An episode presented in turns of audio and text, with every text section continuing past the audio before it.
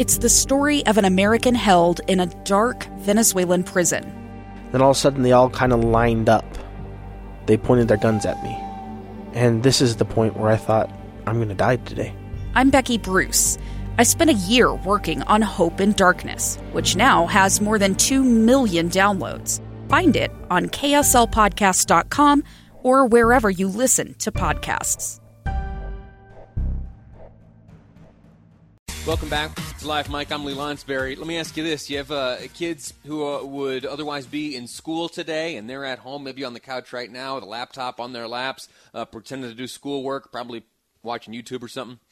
Well, if that is the case, you uh, you may be happy to hear uh, a recommendation. Now, it's that. Remember that word. It's a recommendation which has been handed down by the state superintendent. She has asked uh, that here in the state of Utah that no student should be given an F grade this quarter as uh, as schools adjust to being closed and trying to figure out how to handle teaching in this new coronavirus era, uh, taking advantage of the distance learning and stuff. Well, uh, Sid Dickson, uh, you've seen her in various press conferences over the past few weeks as we've, uh, the most recent announcement on that front being that schools are going to be shut down for the duration of the school year. That's a, a, sad reality for so many high school seniors who aren't going to get to go to prom, uh, who may not be walking across the stage uh, on their graduation day. That's a heartbreaking thing, but it's the reality we're facing right now as we combat this coronavirus.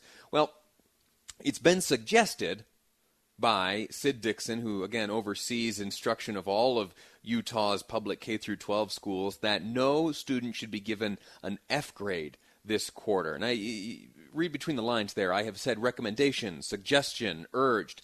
Uh, it is not. Uh, it's not an order. She is not commanding uh, that all schools under her direction take this uh, uh, take this course. In fact, uh, it is a decision that she has made clear is ultimately up to uh, the respective districts and schools uh, uh, within the state. I've spoken to a few of my teacher friends, and they have said that at least the, the instruction they've received from their district is to uh, we don't hand out any failure grades. Uh, and it's not exactly uh, pass fail. It, uh, it, right now is a circumstance that you could best describe as pass incomplete. You either pass the class uh, by demonstrating you know a sufficient understanding of things, uh, or you get an incomplete, which is not the same as a failure. Here in the state of Utah, at least in uh, the Salt Lake City School District, the majority of students, if they don't demonstrate an adequate ability to uh, to comprehend uh, and you know and re-demonstrate the criteria, the curriculum, they'll be given an incomplete, which will leave the door open for them uh, maybe later in their educational career to to retake that class uh, and there won't be any consequences. Anyway, that's the sta- that's the, the deal here in Utah. You know, my mom is a teacher out in Missouri. I reached out to her, asked her how things are going out there. Uh, similar circumstances, uh, same deal in New York. And I, if I'm honest with you, I came to uh, be curious about this topic when I saw a, a news article out of uh, Olympia, Washington, from the KOMO News uh, staff up there, and uh, it is that no F grades are to be given in Washington schools this spring. And I thought, hey, you know what? I know someone up in Washington, good friend of mine, uh, Jason Rantz. Uh, he's in the Talk Show Host Club. He hosts the show himself uh, every weekday on AM 770 KTTH up in Washington. Grateful to have him joining us on the line now to talk about how he's reacting to things up in Washington. First off, sir, how you holding up in the midst of all this coronavirus stuff? Uh, do I need a haircut? But other than that, I'm doing fine. You know what? I uh, I've been seeing you. You do these Facebook lives from time to time. I've been uh, trying to do that myself. Uh, maybe when this is all said and done, you and I can get a haircut at the same place. I can see myself looking back uh, in, in, the camera, getting a little shaggy. All right, so listen, or maybe maybe we could maybe here's here's what'll happen. You we'll go viral this way. We'll like shave each other's heads or something like the like the you know all the late night talk show hosts are trying to do.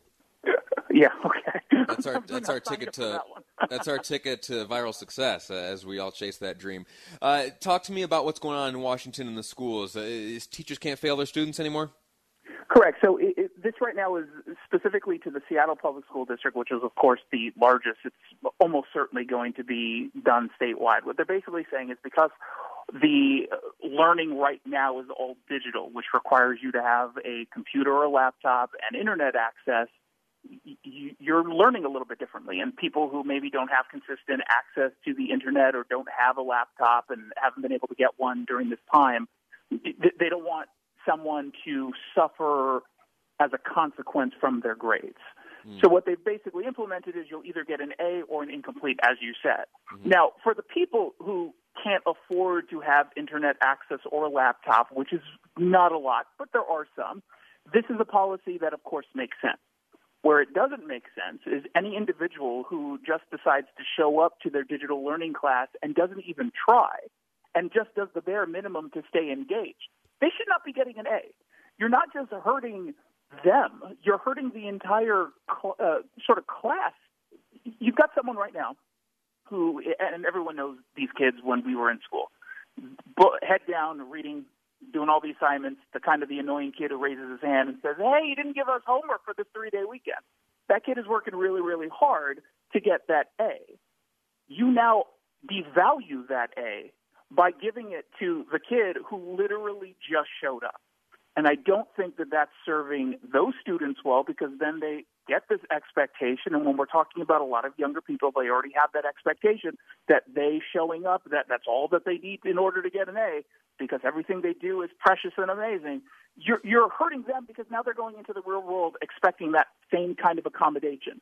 I think we can have a nuanced approach in which we're helping people who actually need the help while treating everybody else in a more equitable way. Yeah. Do, do, you think it's possible, though, that uh, because this is such a shared experience, that it's such a global phenomenon, that there will forever be an asterisk on all the educational accomplishments of this era?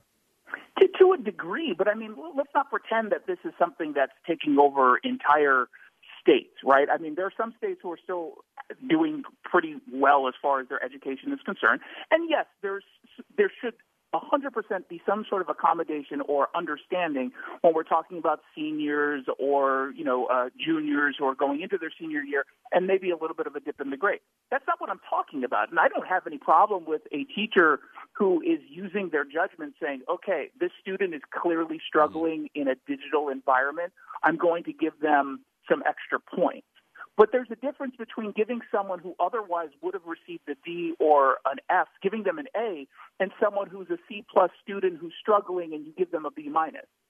I'm okay with the reasonable approach. It just seems to lack reason to simply say you're either going to get an A or you're going to get an opportunity to figure this out come summertime. Very good. Jason Rantz. Uh, let me ask you this. You had a pretty specific description of the student who had their nose buried in the book. Uh, what kind of student were you? I was a very good student, but I wasn't a nerd. I'll, I'll put it that way. So I was okay. basically getting A minuses and B pluses. I'm just, uh, uh, you know, us who work in talk radio, we are naturally gifted and intelligent and never wrong. so obviously that held true in high school. Exactly right. I can totally relate, man. Uh, hey, listen, right? I'm grateful to you we're for. Just so brilliant. Thank you. Hey, let's pat each other on the back next time we see each other because we're so smart. Uh, listen, Jason, I'm grateful to you for your time. Thanks for uh, stepping away from uh, all your work up in uh, Washington. Let's touch base from time to time, see uh, how things are going as uh, your city and mine navigate their way through this coronavirus era. We'll see if we come out on top of this. I predict we will. again, thanks for your time.